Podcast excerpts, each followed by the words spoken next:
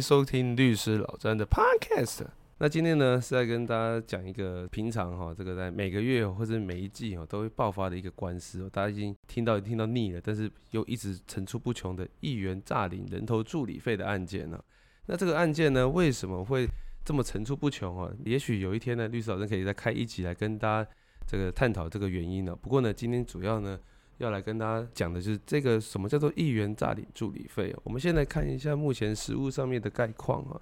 今年我们大概查到，就是今年大概爆发的蓝绿议员啊，蓝的议员大概有七位哦，然后呢绿色的议员大概有三位哦，那无党籍的大概有一位哦。那我们会发现说哈，这个诈领议员助理费似乎是不分蓝绿的共识哦。虽然说这个共识并不是这么好的事情，不过呢。有个更有趣的现象，就是好像不管是蓝或绿，或是第三势力，其实爆发议员助理费的这种案件的时候，好像有些形象不错的议员也都会在这里面涉案哦。像比如说，诶，这个潘怀忠议员啊，或者是跟律师老詹同选区的大安文山林以梦议员呢。那今天呢，其实本来是想要邀请我们小梦议员呢来到这个现场哦，跟他跟律师老詹现场法律咨询一下，因为毕竟律师老詹呢在。呃，职业多年哦，其实承办了非常非常多这种呃议员助理费的案件，不论是真的是帮他辩护，呃，或者是说来现场咨询啊。不过呢，因为这个小孟议员不断的跟我提到说哈，他必须要尊重检察官侦查不公开的原则哈，因此呢婉拒了这次的邀请。不过呢，律师老人还是很希望说可以模拟一下那个小孟议员来到现场做一个法律咨询的一个动作哈，帮他一起了解一下这一次涉案呢呃有什么辩护的方向啊。另外呢，跟大家顺便介绍一下。诈领助理费的案件大概是长成什么样子？我们要先了解一下台北市议员哈，大概或者是各地方议员哦，大概他有一个所谓的助理费哈，到底是什么意思啊？一般来讲呢，哈，以台北市为例，那我们每一个议员呢，他大概有一个预算是二十四万的扣打，也就是说呢，一个议员呢，他能够这个每个月发出去的助理费大概是二十四万，那他可以聘大概六到八个人，那每一个议员助理的薪水的上限大概是八万元。就是依照这个原则去聘请我们的所谓的公费助理。那这个公费助理呢，我们一般议员的这个办公室的常态的一个编制，大概就是，比如说跑地方的啊，哈，像台北市的话，一个议员可能就有两个行政区嘛，所以说一个行政区大概就搭配一个助理或两个助理，然后再搭配一个跑两区的主任，然后大概会有大概三到四个人。那再加上呢，这个办公室可能会有一个行政的一个总干事，好，再加上一两个法案助理，所以六到八人的编制哈，其实。这是一个比较符合常态的一个办公室的一个人员的配置哈。那到底什么叫做诈领助理费呢？哈，这种状况大概有分几种。那一般而言哈，这个诈领人头助理费的状况哈有哪些哈？这最常见的其实就是所谓的以少报多的状况啊。也就是说呢，我们跟这个议员的助理呢约定好，你的薪水就是四万块，但是呢，我报给台北市议会的预算的时候的名目却是你的薪水确实有八万块那这中间当中的落差是谁拿走了？哈，我想就。大家自己去想哈。那另外一种就是他真的是纯粹就是人头，然后比如说我今天就是报了一个 A 助理的名字报去台北市议会，然后呢，结果台北市议会的这个预算呢就拨下来，就是给这个 A 的这个助理哈，然后的账户，好，这就是所谓的最常见的，就另外一种常见的这种所谓的人头账户哈。OK，好，那什么是人头助理呢？然后简单来说哈，就是他根本没有担任所谓的助理的工作，但他却领了助理的薪水，就是所谓的人头助理。那通常呢，要怎么样会发现他是一个人头助理？事实上非常非常困难，因为呢，像这种所谓的诈领助理费是属于贪污治罪条例里面一个比较密室的犯罪。什么叫密室的犯罪？就是他的被害人并不是潜在的，他的被害人是国家。啊呃，比比如说，跟大家比举个比方，比如说酒驾，酒驾的话，一般而言，最大的证据就是那个被撞到那个人嘛。被害人好，或者是说今天有一个就是警察临检的时候，他有个酒测的证据，好，就是这个证据都是外显的，所以说呢很好察觉。又或者是今天是诈欺案的话，这个都有一个受害人嘛，那个受害人就是他的金钱受到损害，所以说呢这个证据也都是外显的。但是呢，如果说今天像这种所谓的诈领人头助理费的案件，因为受害人是国家，所以说如果说没有这个人头自己本身去检举的话，就是助理本身没有去检举，事实上是非常难证明他是人头。这件事情要先跟大家报告一下。所以说呢，目前只要是跟诈领人头助理费有关的案件，在新闻上面都会强调几个关键字啊，就是减掉接获线报，或者是减掉接受多名助理爆料。哦，我想这个在大家去搜取新闻的时候都可以看到这些关键字，因为如果没有这些所谓的人头助理去爆料的话，基本上也都很难去调查这个议员有诈领助理费的情形。哦，因为我们的检调不可能因为都预设每一个议员都在诈领助理费而去他家收取了，这是不可能的事情哈。先跟大家报告一下。那一般而言哈，虽然说呢有人头助理或者有一些关系人哈去检举以后哈。那这个案子要怎么成立哈？其实最主要的关键还是在于说，这个助理在客观上面到底是不是人头？那怎么样认定他是人头呢？其实也是很简单的。比如说了，我今天去公司一一家大公司上班哦，那基本上他们公司出纳都会问你说，哎，按你的那个银行账户的呃账号是多少？好，然后呢之后我们就把那个钱把薪资打到那个账号里面去嘛。但问题就来了。你不可能会把你的银行存折交给你公司的会计或者公司的出纳，不太可能做这种事情的，因为你钱还是自己领的嘛。所谓的人头助理，就是他真的是为了这个薪资，他去申请了银行账户，然后把那个账户的存折跟他个人去刻那个私章，交给了议员办公室的处理薪资的那个人员。通常有这个动作的话，就会被认为是人头，因为代表说你的薪资不是自己领的，你的薪资是办公室的人帮你领出来之后。要做什么用途再说。好，这样这种特征就是所谓的人头账户。所以说呢，所有的检举都会朝上这个方向，让检调去侦办。因此，只要今天被检举的呃，只只要是今天被检举的议员，他的那些助理跟检察官或跟法官讲说，我的账户、我的银行存折就是放在议员的办公室里面供议员使用的话。基本上八九不离十都是所谓的人头助理，也就是说会朝着诈领人头助理费的方向去做侦办。一旦哦进入到司法程序以后哈，事实上呢，我们大部分的议员哈，这个律师老詹也有统计一下哈，就是说呢，大概会有几种反应。然后第一种最大的反应就是他就是直接认罪了。好，这个那这个为什么会有认罪的这些原因呢？这个我们再稍微再讲哈。那另外一种就是他就不认罪，那不认罪的话，总要有理由嘛，总不能一直一天到晚说我没有，我没有做这件事情就有一会有一些理由哈。那首先第一个，他就是跟李梦议员一样，就是他说我就是真的没有犯罪，我没有诈领人头助理费，我的所有的助理哦都是真正在替我办公室做事的助理，好，这是一种抗辩方式。那另外一种抗辩方式就是我今天是私聘助理，也就是说呢。今天我在外面确实是有在聘请另外一个 A 助理，那这个 A 助理他不是报在我们议会的预算下面，不是根据我们公费助理的名目来做报账的，好，这叫私聘的助理。那另外一种就是说我我是把。这一些人头助理所申报的这些薪资拿来用在选民服务，或者是地方的服务处，或者是我一些选举的开支。好，我想这些这几个抗辩的方式都是非常常见的方式。哈，刚刚有提到就是这个有议员的这边坚不认罪的这件事情啊。我想虽然说呢，我是拿另一梦议员来当例子哈，不过呢，这边还是要跟大家就是法学补充一下哈，就是说我们目前台湾是一个法治国家，而且我们是一个进步的公民所以说呢，应应该大家都要有所谓的无罪推定原则的一个观念哦，永远是在这个案件所有的案件出来的时候，甚至是会声会影的时候，都应该要有无罪推定原则在我们进步公民脑海里面。因为呢，法治国国家就是，除非他今天是三审定验哈这种案件犯罪确定的，不然的话，基本上我们都不能够这么斩钉截铁的说这个被告是有罪的，而且呢。再更更进步一点是说，就算是他今天被判有罪，所谓的事实也不一定完全是按照判决书上面所写的事实，因为判决书上面所写的事实跟他所负的刑度，啊，都是所谓的经过正当法律程序所建构出来的事实，那他跟真正的事实其实还是会有一些些差距的，这是再更进一步的跟大家解释哈。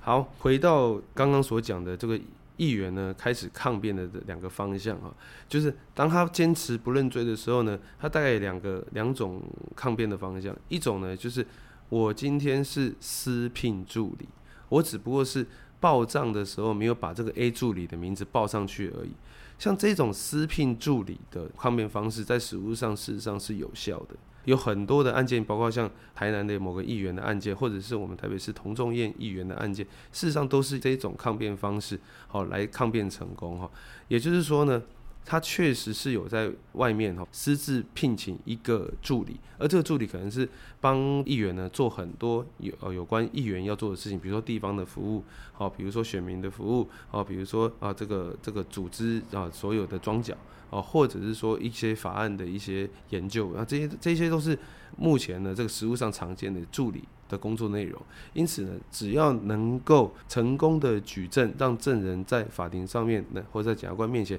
哦，能够据实以报他平常的工作内容，这跟助理有关的话，基本上这个抗辩就会是有效的。那他可能就会被司法人员就是呃考试说啊靠，要按按你当初不就直接报就好了，哦，你就直接报你的名字就好了。但事实上，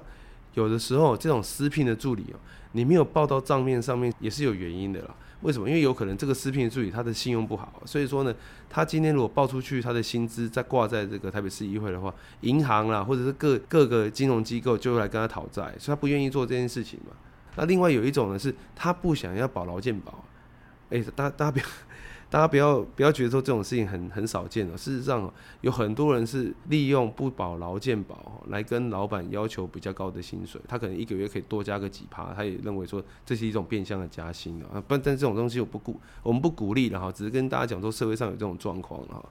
所以说呢，私聘助理的状况百百种，你只要在法庭上面能够说得出来，而且那一名助理也能够，哦，也能够很清楚的跟法院表达说，他就是在帮议员在外面瞧事情的，或者是议员在地方上面做组织，或者在办公室里面做法案的助理的话，基本上这种抗辩方式是在法院是会成立的。那另外一种抗辩方式就是说，他今天是把这些呃诈领助理费的这些费用，他也不是放在自己口袋里面。他是用来做所谓的选民服务，或者是它是用在地方的服务处。诶，猫腻就来了，跟大家报告一下啊，地议员的那些平常我们所看到那些地方服务处，除非那些是所谓的地方的庄脚或者是支持者 O N 啦，哦，就是他就是借给议员使用，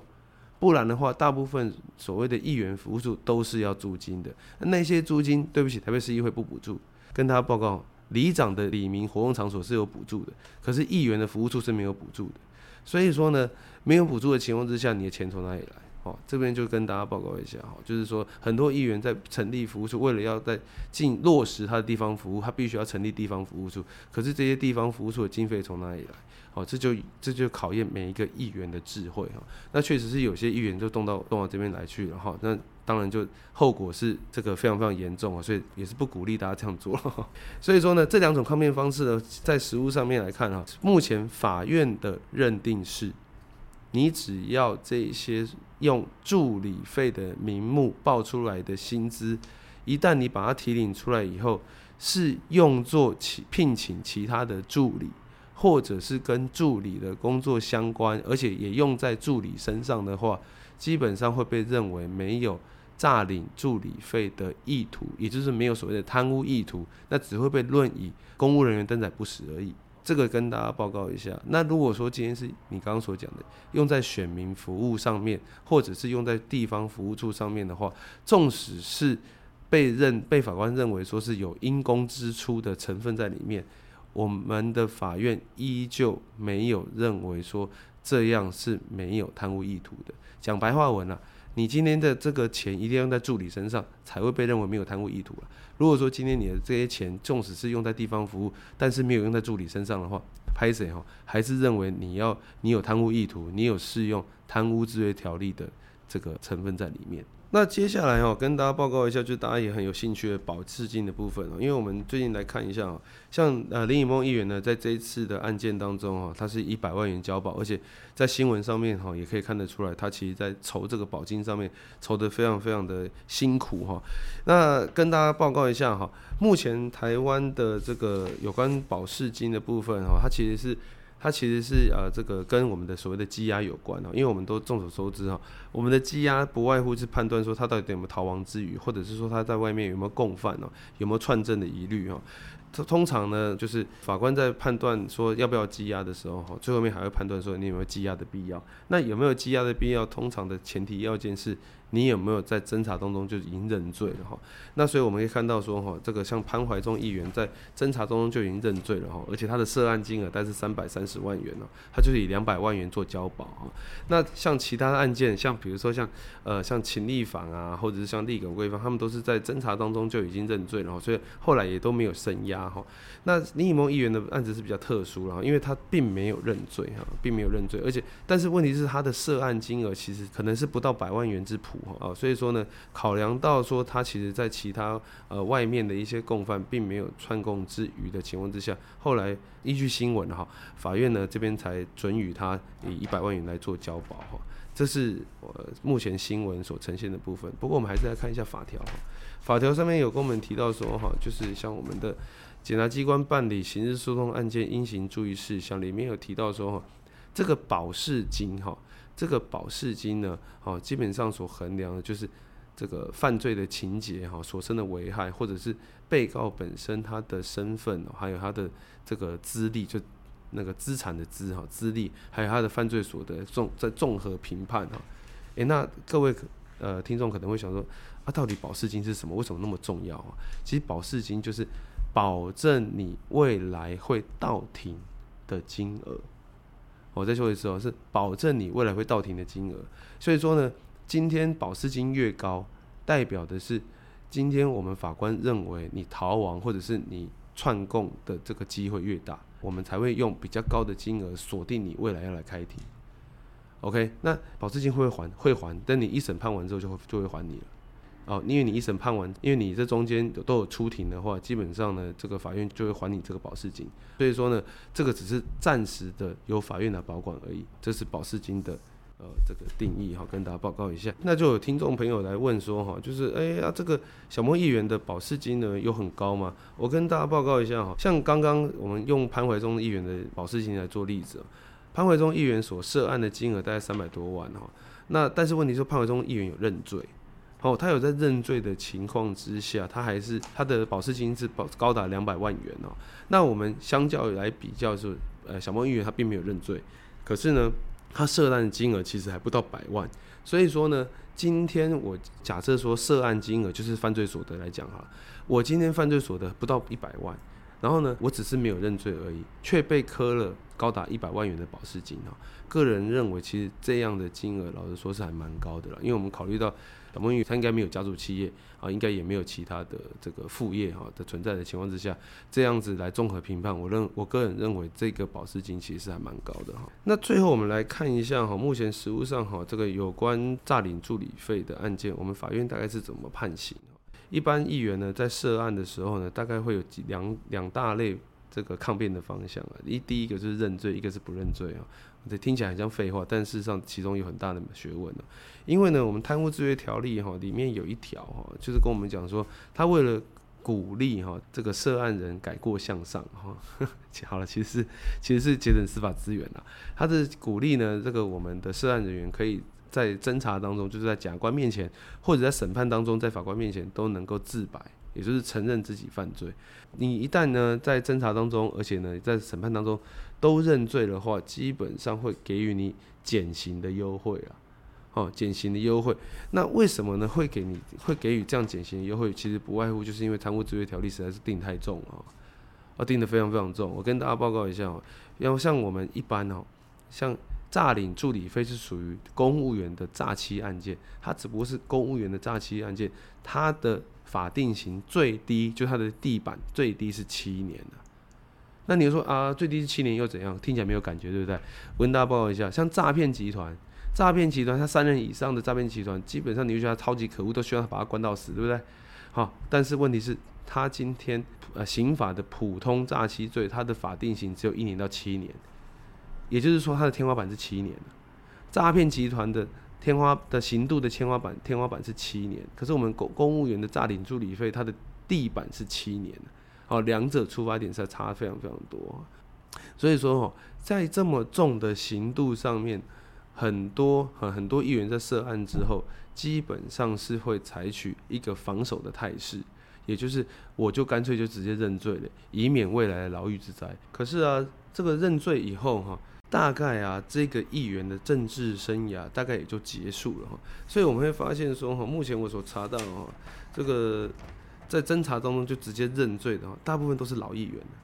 哦，也就是说他在都也蛮资深的哈，而且呢，他大概也都在政政治生涯的末期哦，爆发这样的案件哦，所以说呢，他可能就没有再考虑到下一次的选举或者之后的选举的状况，因此呢，他就直接选择直接认罪哈，并且缴交犯罪所得之后，呃，在这个司法上面做刑度上面妥妥协啊，只要不要以被抓进去关为主哈，所以说呢，这样子的情况之下，都有可能会获得缓起诉。或者是缓刑的这样子的一个刑度啊，这是某一部分的议员啊所做的价值判断，这我们都给予尊重啊。但是另外呢，有一部分的议员呢，他可能考虑到的是他未来的政治前途，因为他可能他可能还年轻，或者说他对于政治还有还有他其他的从政的热情，再加上他认为他自己并没有这个涉及到诈领助理费的状况，因此呢，他就选择了不认罪，而做了我刚刚所讲那两种抗辩的方式，就是。我是有在外面私聘助理，或者是说呢，我今天是把我这些的诈领助理费的这些金额拿来做我们的选民服务，或者是说跟我们的议员的工作有关，或者是跟我们的议员的助理工工作有关。或者选举的一些相关的支出哈，这是有一部分议员所做的抗辩哈。那那我们来看一下这个坚持不认罪的议员里面哈，最最新有一个出炉的案子哈，就是我们童仲彦议员的案子哈。事实上呢，他这个一审的时候被认为涉贪的金额大概是十二万三千元哦，但是后来到了这个二审的时候呢，这个法官认为说这个他的私聘助理哈，这个所花费呢大概七万多元，因此最后涉贪的金额大概超过五万元哈，五万元上下这样子。那最后面被还是被判了三年十个月哦。我这边来跟大家再拉出来跟大家讲一下哈，就是我们目前哈贪污治罪条例有两个明文的减刑规定。第一个呢，就是我刚刚所讲，就是你在侦查当中跟审判当中都自白承认犯罪，就可以获得减刑了。那另外一种呢，就是当你的涉犯涉贪的金额是低于五万元以下的时候，你也一样可以获得优减刑的优惠规定了。因此这个案件呢，事实上呢是。就呃，我如如果说今天我是同中院的律师的话，我会非我会认为非常非常扼腕跟可惜哦，因为呢，这我们没有办法让同中院议员他的涉贪金额低于五万元。呃，那没有办法再获得第二次的减刑的规定，因此他必须被重判三年十个月，必须入监服刑了。如果他今天再被减刑过一次的话，基本上哦就可能被换来这个缓刑的优惠哈。这个是我想这是同中院议员的律师可能在辩护的时候始料未及的部分哈，就是在涉犯金额的部分没有办法压到五万元以下哈。OK，那为什么我们要提到这件事情？原因在于说，议员选择认罪与不认罪，有的时候跟他是不是有做这件事情，事实上并没有一定的关联哦。这就是我刚刚所讲，就是我们身为一个进步的公民，除了在判决确定以前要有无罪推定原则的这个的概念一直徘徊在你的脑袋当中啊，甚至是今天法院判决以后哈，我们都要认定一件事情，就是它就是司法的正当法律程序以。